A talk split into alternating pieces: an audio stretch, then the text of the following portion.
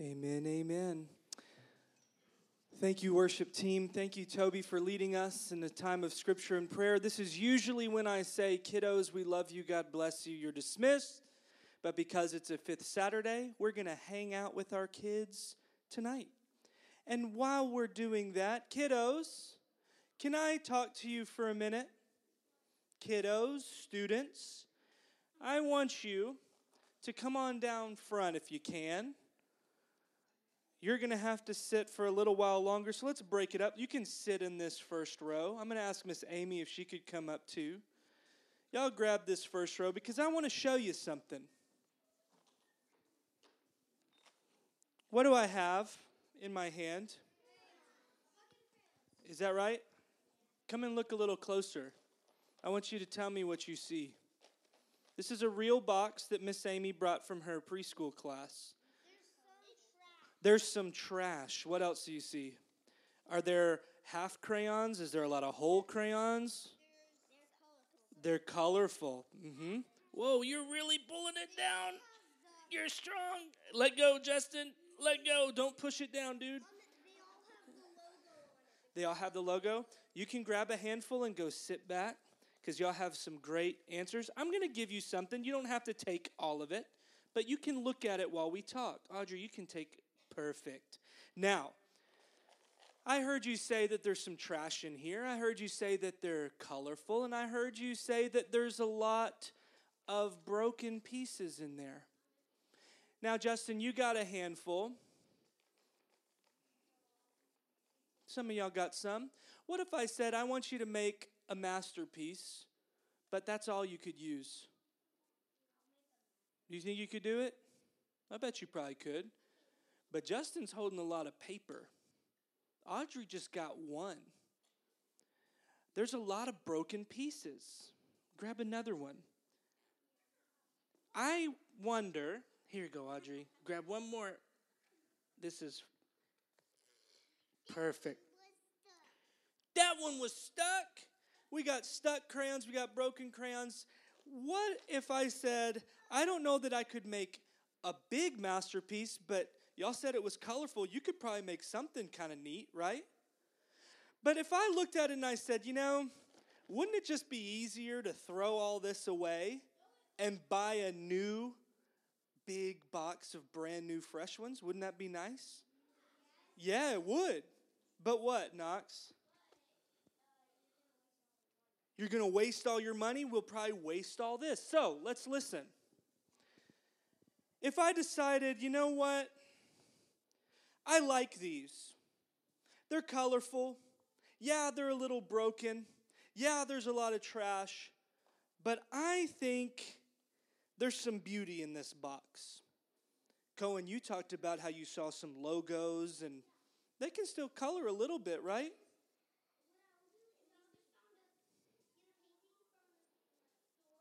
Yeah? With a gold uh, frame?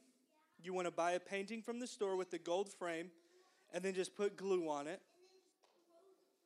And then just throw the crayons on it. Word to the wise, let's not take Cohen to the DMA, the Dallas Museum of Art, because he's going to put some glue and crayons on these masterpieces.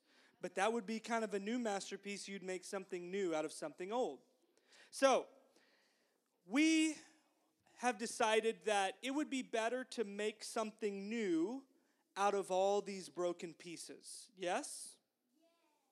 What if I told you that that's exactly the kind of thing that God does? What if I told you that God takes broken pieces and makes something new? Miss Amy, we took some broken pieces from this box and Miss Amy made something new. And she's going to show you what she made. What do you see? She melted the crayons. Did she make it into something new? She put it into a container. What shape is it now? A heart. How many colors are in there? 25. So many. Oh, that's so beautiful, Audrey. God loves to do what Miss Amy did. to take broken pieces that some people think it's nice, but it could use some help, and he makes them into something new. Can I read you a story real fast? What if I told you that God takes not just broken crayons, but the broken stuff of earth? When I say, what's some broken or sad or not so great things in the world? Could you tell me that? What do you think? Sadness, good. Oh, a tree that got struck by lightning, correct. What else? What are some sad things, some broken things? A person that got struck by lightning. Pretty much anything that gets struck by lightning, that's not ideal. Sin, sickness, there's broken things. So, what if I told you that God won't just do something with crayons? God's going to do something with lightning strikes or sickness and sin and brokenness, and He's going to make something new. What if I told you that that's one of the last stories in the Bible, and it's one that I want to read to you from this special Bible called the Jesus Storybook Bible that most of you have at home? You do have it. Now, some guy named John, can y'all say John? That's a common name now. It was a common name then. He was on an island and he had a special imagination and a special imagination from God that gave him some words to describe when God makes everything new. Cohen, listen to this part. John said, in his special God given imagination, I see a sparkling city shimmering in the sky.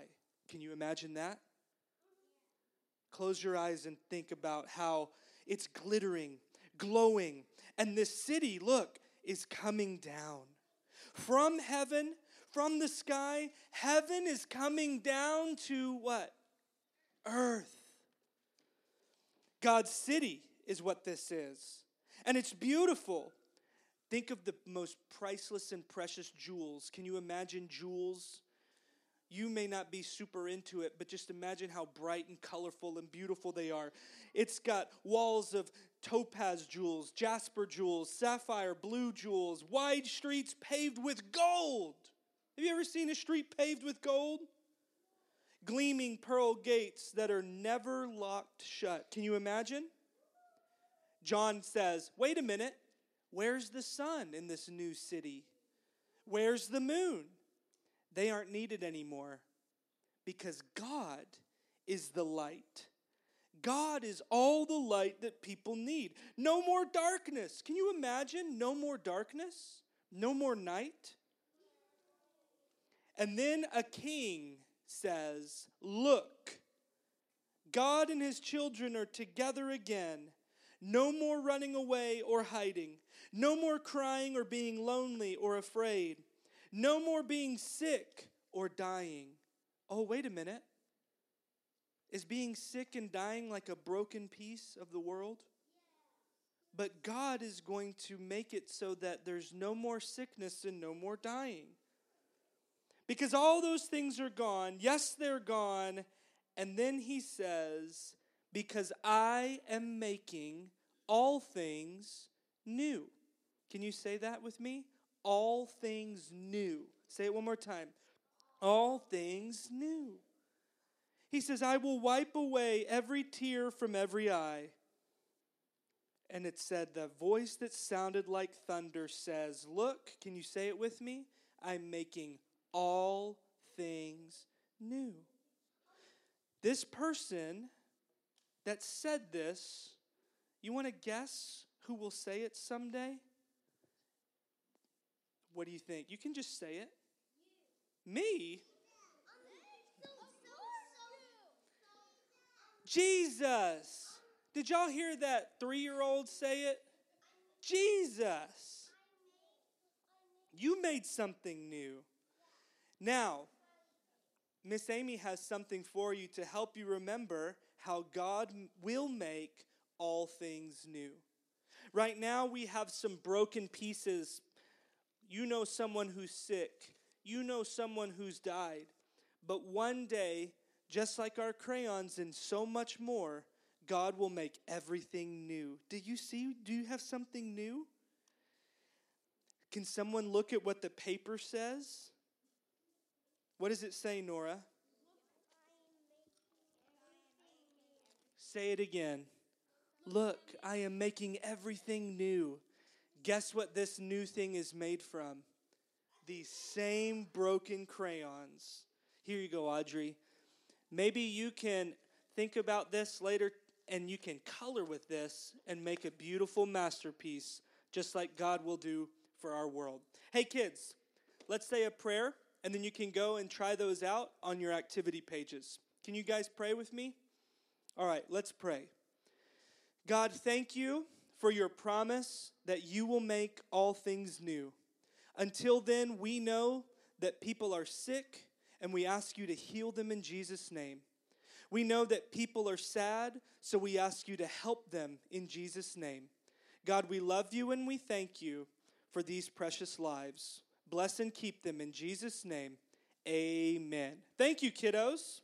You guys can go back to your folks, and we will wrap it up here in a minute after I talk with the grown ups.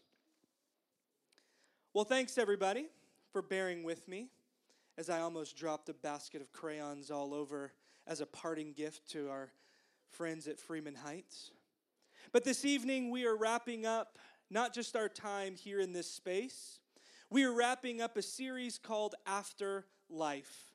And I hope that in our time this month, you have come to understand that the Bible may not tell us everything about afterlife issues, but it does give us enough glimpses to know some things. And so, even though I need you to understand two things that I'll tell you in a moment, there are some things that we can know. The first thing, as a disclaimer, is there's so much mystery. We simply don't know what's unknowable. The Bible doesn't give us as much as we want or as much as our popular culture leads us to believe. The second thing I need to say by way of disclaimer is that some of my responses will be, I'm not sure. We're not sure. But let me tell you why it's a great idea to ask questions about even these afterlife issues that are frankly not fully knowable.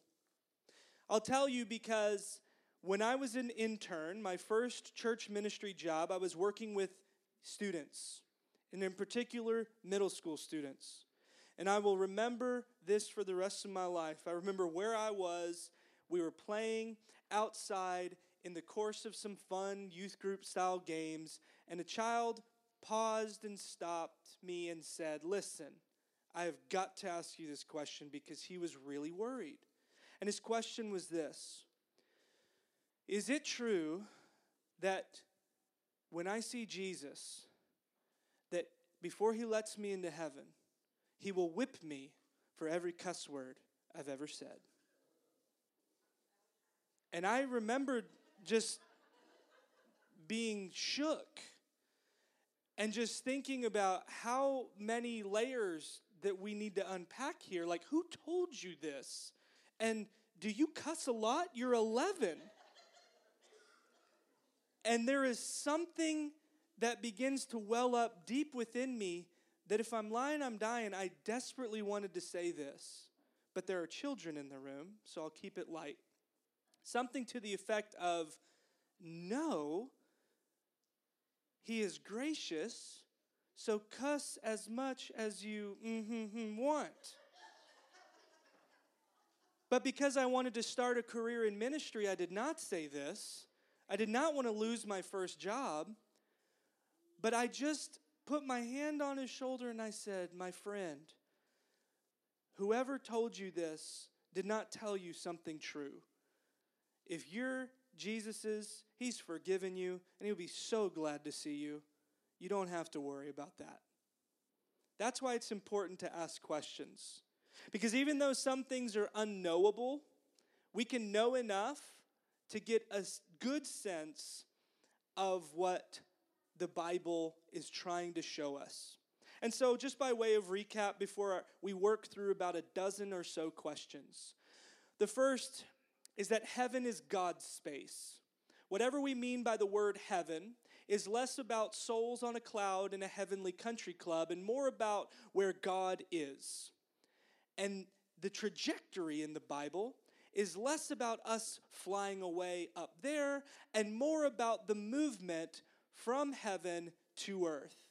Incrementally, as the kingdom comes in fullness, until one day, as we read with our children, at the end of the story, heaven and earth will be renewed and it will be one. Second, we talked about hell in a very lengthy sermon.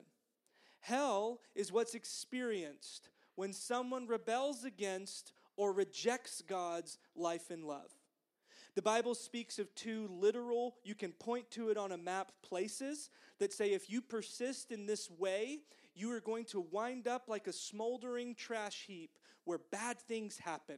You should turn away and choose God.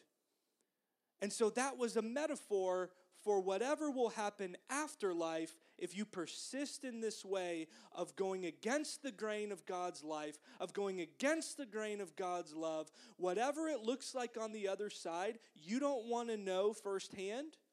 And number two, it is something that is experienced when you persistently say, no thanks, and you reject and rebel from God. Third, we talked about resurrection. Resurrection is the ultimate hope. It's what we're really looking for that we wouldn't just be at rest in soul, but we would be renewed and resurrected in body. Last week we talked about Christ's return, not a rapture. The rapture was a theory invented in the last 200 to 150 years. It is not a consistent um, theological view, although American pop Christianity would lead you to believe that it is the view, I'm here to tell you that's some distorted biblical understanding and that the consistent teaching in the broad stream of Christianity is that Christ will return once at the end of the age in order to judge, to bring restoration, and then to renew and restore that which is broken. That's what we talked about last week. Most of the questions that we'll be working through deal with surprise, hell, and resurrection. And so that's what we're going to be working through. I've got about a dozen or so after consolidating and accommodating for some multiples, and I'm going to move real quick. Is that okay? I'm going to move quickly. You've been thinking about this. We can also frame this like I do when we do premarital preparation. I say, we're going to have a brief conversation together, like we do with a couple, that is going to lead to other conversations. So don't think this is the final word. If there's other things, we can continue to discuss this. But for now, let's work through the 12 questions that were submitted. First, do you think our bodies and souls do something different than each other when we die? Like our bodies stay in the ground until the second coming, and our souls are with Christ when we die? The short answer is yes. And then let's work this question in before we talk more about it. Then, if that's the case, is there some merit to the idea of a soul flying away? I poked a little fun at the old gospel hymn, I'll fly away, oh glory, I'll fly away. Well, isn't that kind of what you're describing? And is that the same as Paul's reference to a spiritual body in 2 Corinthians 5 and 1 Corinthians 15? The short answer to that last part is no. What Paul's talking about there is a body that's animated by the engine of the Spirit, the life giving Spirit of God, the Spirit of heaven. But in the interim, what are our bodies and souls up to? Well, this is what I tried to convey in the afterlife two step. This is something I hope you walk away with. We can't know all the details, and in fact, what's known as the interim state, y'all know that word interim, it's an in between.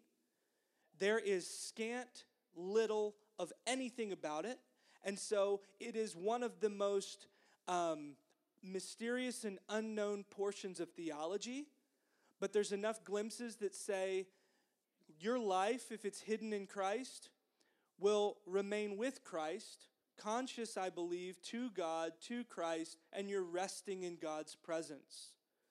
And that experience can be paradise or heaven as it's popularly conceived. So I have no problem saying that our loved ones that trusted in Jesus, that tried to love him and others well, that they are presently, right now, absent the body and with the Lord. I believe that Jesus wasn't lying to the thief on the cross when he said, Today you'll be with me in paradise. Now, there's no other mention of that word paradise, but we'll talk about that a little bit later. That's phase one. I believe you're resting in God's presence. So your body is resting in the earth, but whatever it is that is soul, which is a word that is actually a word for life. Whatever it is that makes you you, that is living and active, that's with God. It returns to God. And then the second part of our two step, at the end of the age, you will be joined soul and body in a resurrection. It's what N.T. Wright calls life after life after death. So those in Christ are resting, I believe, with him, and they are just like us, going to wait for the resurrection of the body. This is the time when the return will happen, then the resurrection, then the judgment, then the restoration. Let's talk about this other question now. Do we experience the passage of time after death? The answer is who knows? I don't. And if so, if we do experience the passage of time after death, I have a hunch that it's probably very different than the way we do now. How many of you have heard a verse in 1 Peter that says, With the Lord, a day is like what? 10,000 years. If you think just in the broader strokes of history of our universe and whatever, human beings have really only been on the planet for a blink of an eye. So maybe, we don't know, but maybe if we do experience the passage of time, it's probably significantly different than the way we're experiencing it in a mortal body. This person also said that they're not a fan of the cliches, they're in a better place, or they're looking down on you from heaven. So, what do you make of those?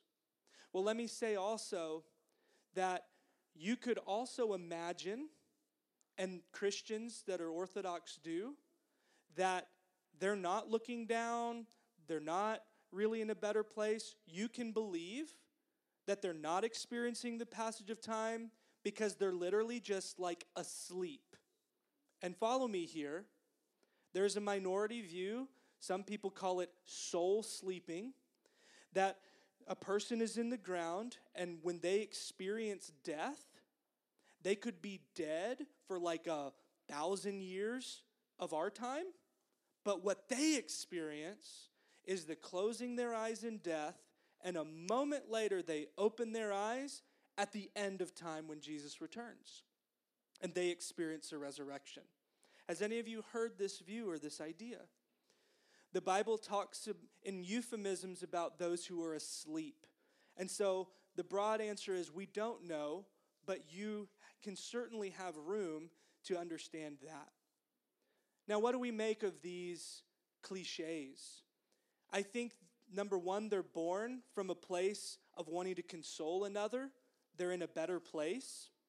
I would caution, and I remember the experience of one of my professors that was with a fresh widow at her wake, and he was comforting her as she was grieving. And he said, Well, you know, your husband is in a better place. And she collected herself, she looked at him in the eye, and said, I know that, Pastor, but I would really love him to be at the dinner table when I get home. And I think she has all the reason in the world to feel that and to hold in tension grief and hope. So understand they're coming from a good place, but maybe they're not always that helpful, especially the one that says they're looking down on you from heaven. I think that is such a stretch biblically, though it's born from a place of wanting to help. I think it's a little bit of a stretch, and I think if we're honest, it feels a little creepy. But let's just put, we don't know over top of that. because we know so little about the interim state. I just know if this person is not a fan of these, they have every right to be. And so we can just embrace the mystery and cling on to hope. Third question. I like this one. Thinking of the state of Jesus on the Saturday between Good Friday and Easter Sunday, was this to teach us about the period of rest between death and resurrection? I don't think explicitly that's why it's there, but I think it does teach us something.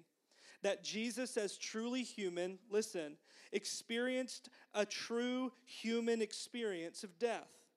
How crazy it is that God died so that he might say, I know what you feel. I know everything of the human condition. So theology fills in some blanks here. There's an old idea that's called the harrowing of hell. That on the Saturday between Good Friday and Easter Sunday, Jesus goes down to Sheol or Hades, the realm of the dead, the place of the dead. I can't talk a lot about that right now. Go and hear my hour long sermon on hell. And he goes to that place and he wrests loose from the clutch of death those who have been resting and waiting. And he says, They're mine so that he might free them because now he has the keys of death and Hades. So we're filling in some blanks, but there's something happening there. Can I tell you what I'm starting to wonder and think out loud? I'm wondering if where Jesus goes on Saturday is he descended to the dead. Or as the creed sometimes is translated, he descended into hell. However, like I mentioned with the thief on the cross, maybe what Jesus and that thief experienced was paradise, the best place in the realm of the dead. And what some others experience is less than paradise. Maybe they're in the same realm, the same plane, but Jesus and the thief and all those who are in Christ or trusting God or Abraham's bosom or any mysterious euphemism you want to say, maybe their experience is palpably different from those who've rebelled and rejected. And I wonder if Jesus went to paradise, but then when he was raised and is now seated at the right hand of God, he is sort of kind of elsewhere Christ still fills all and he's in all, but there's something to that he went to paradise that Saturday as a true human experience, although he was, he was experiencing it like those who are kept in the care of God.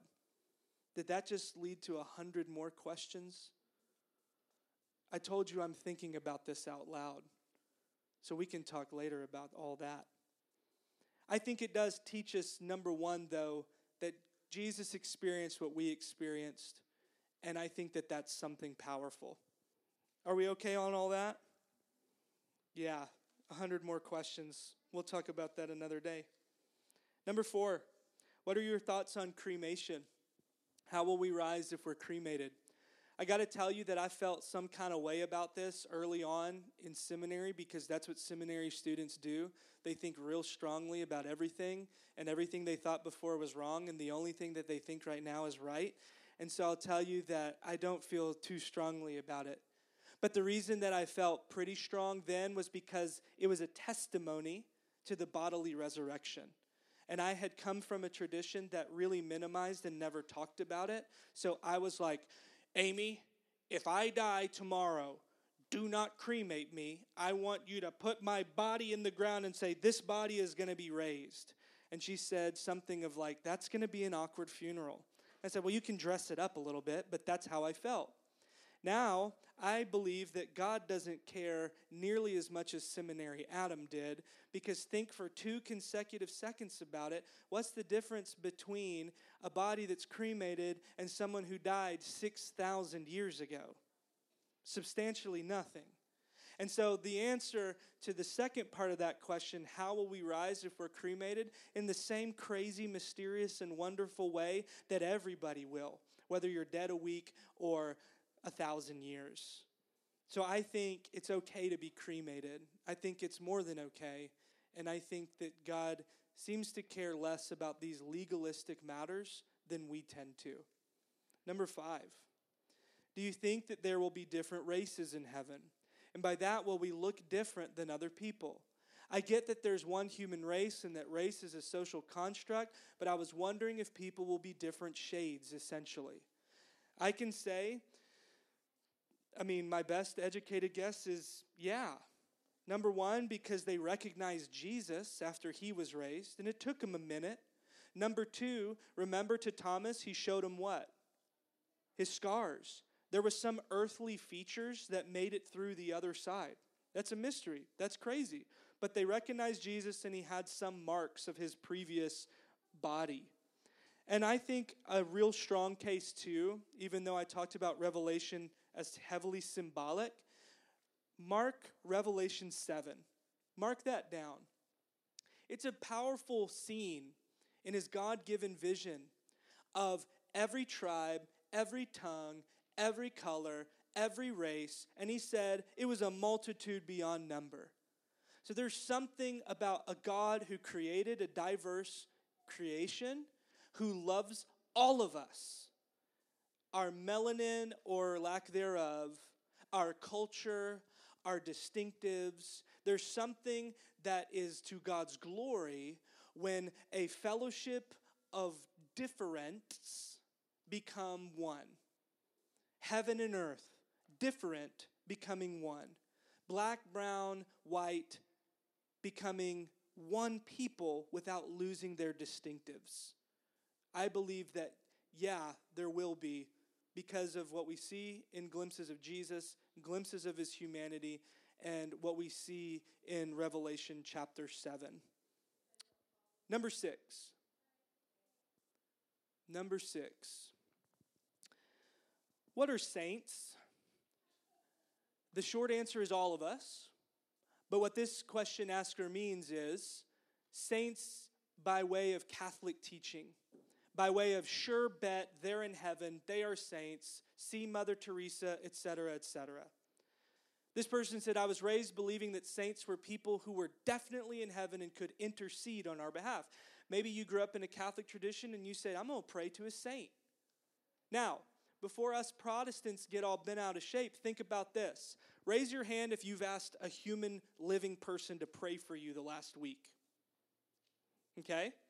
Now, if we believe that these saints have died and are still living with God, why can't we also communicate with them if they're still alive and they've they're closer than God to God, at least maybe physically or spiritually or something?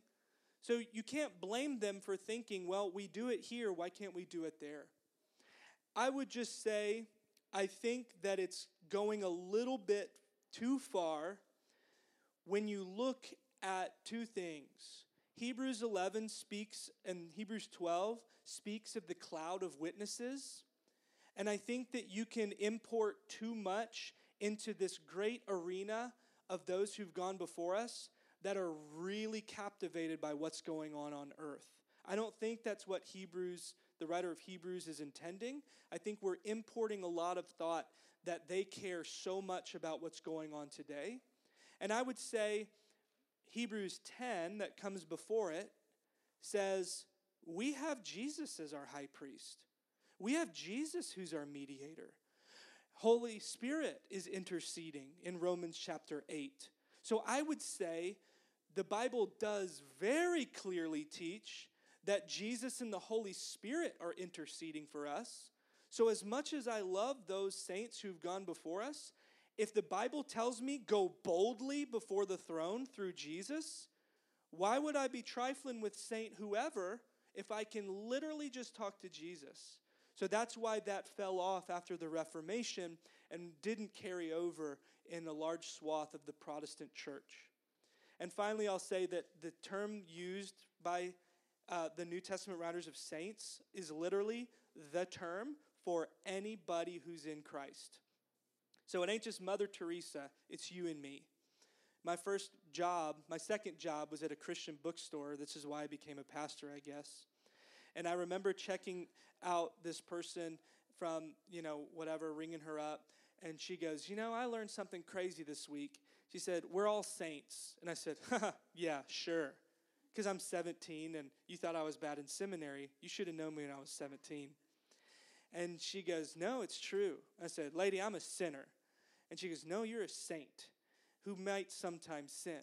And I said, Listen, if I like to run and I'm in the act of running, what do you call me? She says, A runner. And I said, I like to sin. I do it a lot. I'm a sinner. And she goes, You'll get it someday. You're in Christ. You're forgiven. You're His. You're a saint. Well, it took me 20 years, but I think I got it now. Verse, verse 7. Question 7. We doing okay? How do we preach the gospel without letting people know about hell? Uh, the short answer to that is, um, and I don't mean this in a trite way, Acts is really, really fascinating. The Gospel of John is really fascinating. Neither of those books that are meant to lead people and teach the gospel ever use the word hell in their preaching and teaching. So we can start there. I don't mean that in a trite way, I'm saying it's possible. If the wages of sin are death, separation from God after we die, so that's Romans 3, Romans 5, and that means hell, how do we go about it? Are you saying preach the gospel without using fear tactics? The answer to that last one is an emphatic yes. That's how we talk to our kids. We don't try to scare them or manipulate them.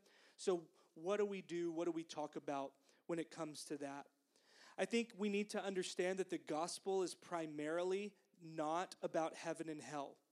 And this is where all of us Southern Baptists go, because we've made the wrong theological biblical move to say it's only about going to heaven and hell. And if we just looked at biblical data, you'd know that that's not true. Jesus preached the gospel, and anytime you talk about the gospel, it is the good news that Jesus is Lord. So that's the primary message and news of the gospel. However, when Jesus then explains more of that, he says, So repent. Turn away from death, turn away from sin, turn to me, I am Lord. Jesus is Lord. He is raised and risen, the reigning Lord. Turn to him. So the gospel is about primarily the lordship of Jesus. So we announce that he's Lord and we invite them into God's kingdom. And the outcome of that is that they receive life now and forever. And to rebel and reject that, to not repent, you remain in a state of death and whatever that entails moving forward. So Jesus did warn people, but I think there are ways of inviting people into life and love of Jesus where we don't have to scare the HE double hockey sticks out of them. I think we can also warn them seriously, but you got to turn, you got to come, you got to experience forgiveness in life. Now, number eight. It seems that preaching the reward punishment notion of heaven and hell would be an easier sell for the church than teaching people to be like Jesus. Let's think about this in modern terms, right? Um, you're a sinner, so would you admit you're a sinner, believe that Jesus is Lord, and just like confess? And then if you pray this prayer, you can go to heaven when you die. And they say amen, and you say good and we baptize them and we kick them in the pants and say, Come to church every once in a while and give some money. That's a lot easier than in saying, Take my cross upon you daily and follow me. Come and learn my rhythms, come and walk my way. So, what he's talking about, isn't that a shortcut? Isn't that easier? Just to say, pray this, don't get punished. Are you with me? Now, the question continues Was this a deliberate move by the church at a certain point to get more folks on board? And if so, when did this transaction take place?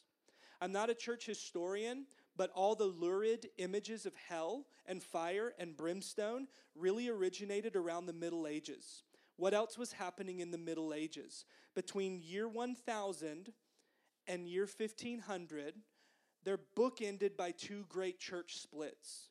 In 1080, the Orthodox and on the east and the Roman church on the west split.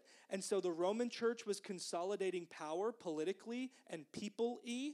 So they wanted to make sure that if you stayed within their system and you paid for their indulgences and you took their sacraments, and then Dante's Inferno getting more and more popularity, and then they start to do plays that brought in the smell of sulfur to repulse and repel. And it's like the earliest version of a megachurch or a hell house.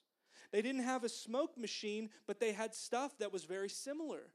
And so they're trying to consolidate people power and um, uh, political power. So they wanted to make sure that they're getting folks on board. And the only way to avoid the fires of hell is to remain within the church. And so then in the 1500s, when we have the Reformation, that disentangles the idea of a state church, where you don't just get born and you get a certificate of citizenship for, let's say, Germany, you also become part, with baptism, a member of the church. So it's disentangling that power, it's disentangling that fear. And so I think that there's something around that time that really ramps up the fear tactics so that people could just make sure they're in. The modern version is what I just described at some vacation Bible schools, and the old school version was something akin to that. Because it's harder to be an apprentice, it's easier for a magic formula. Does that make sense? That's my best guess. Question nine. So, if let's assume there's no eternal conscious torment, aka the traditional or infernalist view of hell, are you saying that Hitler, Ted Bundy, etc., experienced the same end as my super kind, thoughtful atheist neighbor who does lots of good things? My short answer is I don't think that. No. And I'll tell you why. The first reason is we have this wrong headed thought that the quote unquote wicked, spoken of in the Bible, is a synonym for, listen, non Christian. Why did we make that leap?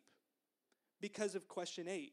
It's easier to get people scared and assured than to invite them into the mystery and apprenticeship of Jesus. So I don't think so because number one, wicked does not equal non Christian.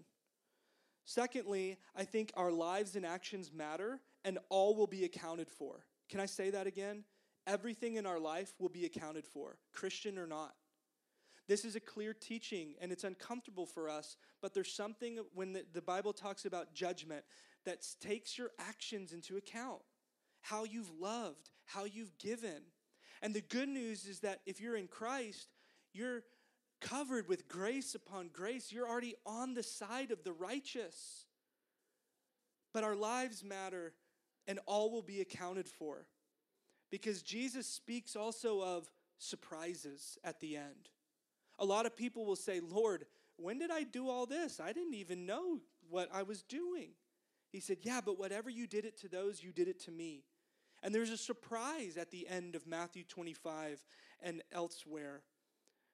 And because our lives and hearts are known by God, the life and heart of an atheist, sweet, some kind of neighbor. I mean, I just wonder that God is more wise and just and good, and He understands the hearts of people. But that doesn't negate the invitation to announce and invite these people into a life giving relationship with Jesus. But I don't know the kind of baggage or hurt that this person has received, but God does. And I think that we're going to be rubbing elbows in the new heavens and the new earth with all kinds of surprising people. And they're just as maybe surprised as we are. And you say, that sounds universalist or that sounds crazy. I'm just hedging my bets on a more wise and just and merciful God than we give him credit for. That's what I'm saying. And we'll talk more about that in a minute. But to the Hitler and Ted Bundy point, I think what they're experiencing and what they have to account for and God knows their hearts and motives as well, is something that will have a different grade or level of experience than someone like that. I didn't mention it in this series, but I really like this book called The Great Divorce by C.S. Lewis. How many of you have heard it? It's a novel. And so he says at the beginning, hey, I'm not saying it's like this, but there's enough metaphors and thoughts in there that really get us thinking about it. And so one of the the spaces, the the the it's been a while since I've read it, but it, it's like, hey, I want to go see like Genghis Khan. You know, somebody who's like they're Hitler, you know what I'm saying, like 100 years ago. And um, I mean, before that, but when this book was written in the 40s or whatever, uh, 60s, I don't even know. I should have researched this. I didn't write this down. The Great Divorce It's a great book. I promise I've read it. And so they talk about how this allegory of hell, those great famous sinners, they said we could, but it's going to take you like a million years to see them because they are so far away.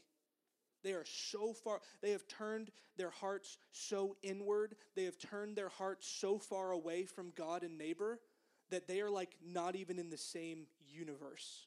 There's something of these kinds of accounting for the most grievous and heinous, the most wicked, that does not equal non Christian, but there's something about the, their experience that is reserved for the most dramatic and, um, and sober warnings. That's my thought on that as our light comes on and tells me I've been talking for a long time. Number 10, this is very similar to this. If people don't choose Jesus, do they have eternal separation from him, i.e., hell? I've wrestled with other cultures and religions that have good people, but we're taught that only God is good. So, those other religions that love their neighbors well, that live a good life, do we know what happens to them? I know some Hindus that love people incredibly well. They go to India to teach the poorest of the poor English. They serve, they give. I know they don't believe in Jesus, and I just don't know what to do with that.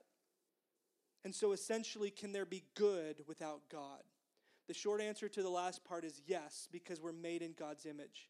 And there's something, some fingerprint that remains on all human people that is somehow mirroring the care and reflection and creativity and goodness of God. Now, we need to turn from the ways of the world that persist in distorting and uh, moving us away from that so that we may find our heart's true home in God. But what about those people that don't even know the name Jesus? How about all those people who lived before Jesus came 2,000 years ago? What about 10,000 years before? What if they've never heard the name Jesus today? Again, I'm hedging my bets on God who is infinitely wise, infinitely just, and infinitely more gracious.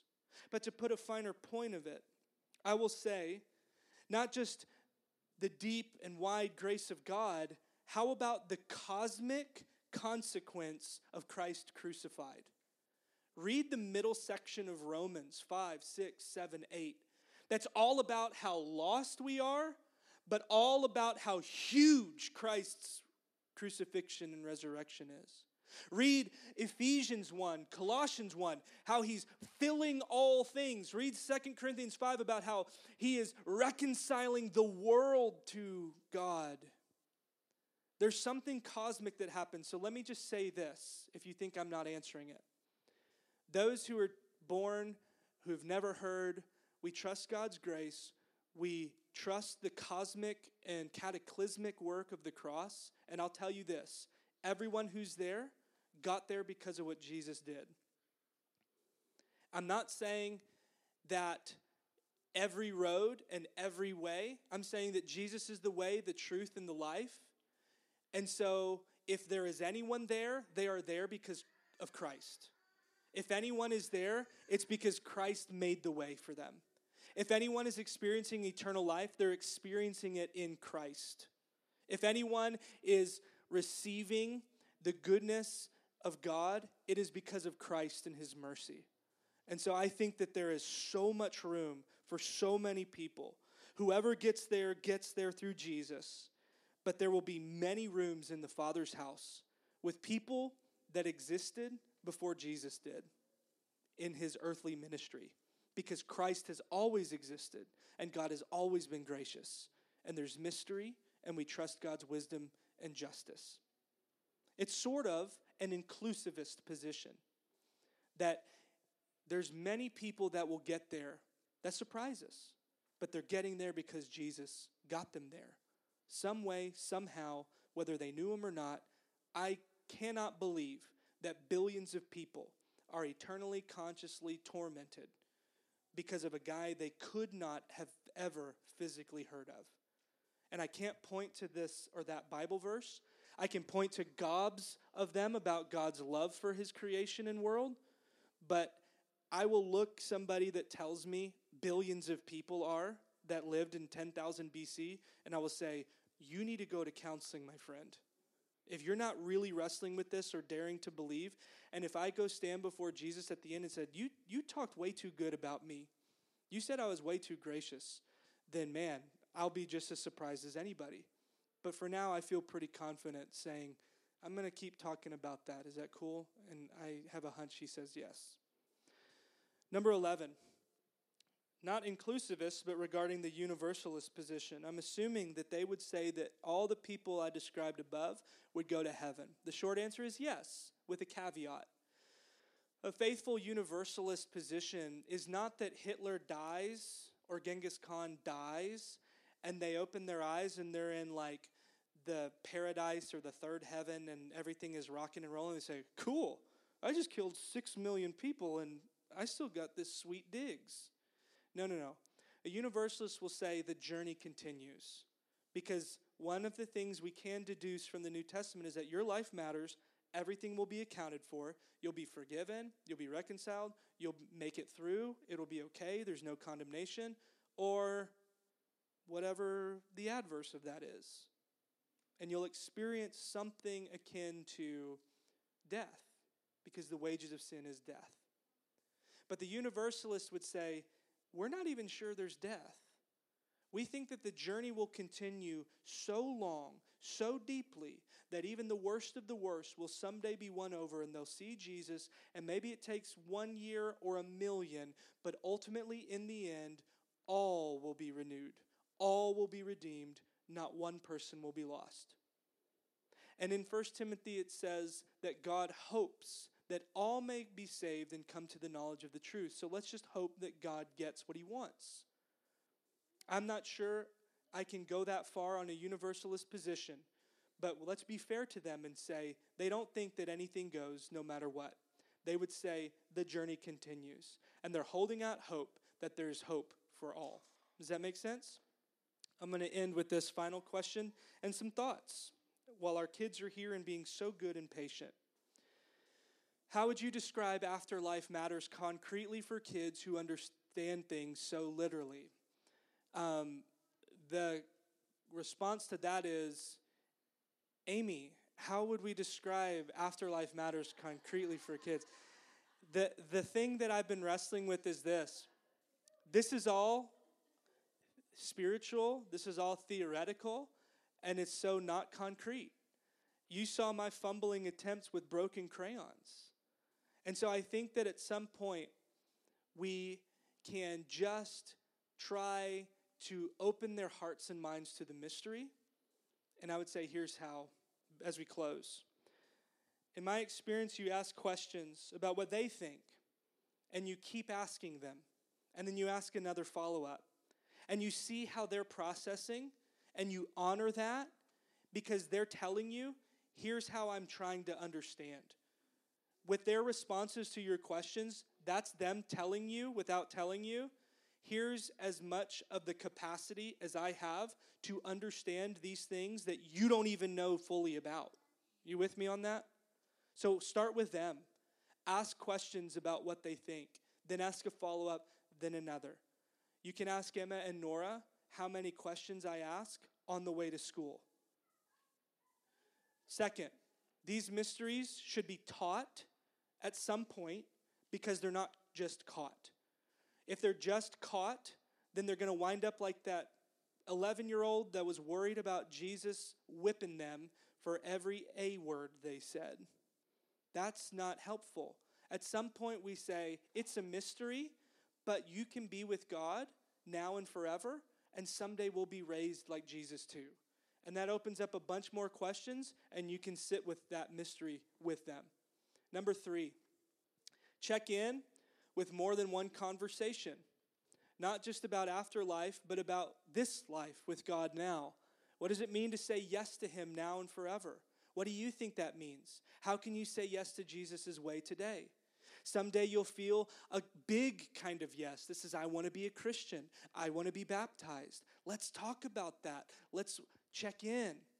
When I was thinking about the talk with a capital T when it comes to parents and children, one of the best advice I got was don't just have the talk, have the talks.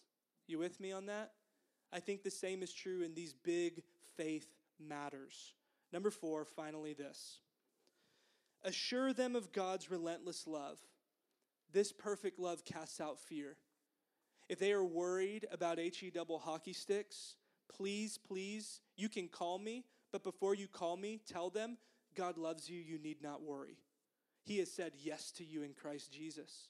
And one day, you will have this sense of you saying yes back to Him, to follow Him, to give your life to Him, but until then, know that God cares for you, God loves you, because nobody asked this, but I'll tell you, I have a pretty good hunch that if billions of people that existed 10,000 years ago aren't burning, neither are babies and these precious ones that God loves and longs for. I rely on His mercy, His grace, so you can assure them of God's relentless love. This perfect love casts out fear. This love has no more condemnation. That's what I have. I was going to ask you what you think, but we're pretty much out of time, and these kids have been so great. So let's treat this as a conversation that leads to more conversations. Call me, text me, email me, adam at TNC Garland. Thank you for those who submitted questions. Thank you for your patience here this evening. Can I pray? And then Kelly will come, and let's receive communion as a response. Lord, I believe in God the Father Almighty, creator of heaven and earth.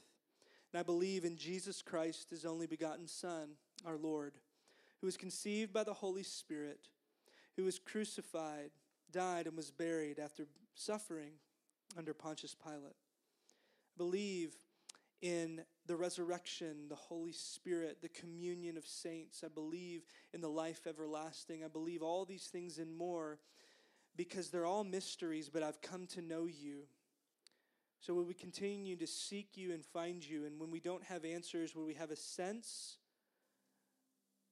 that you're with us and you'll never leave us nor forsake us?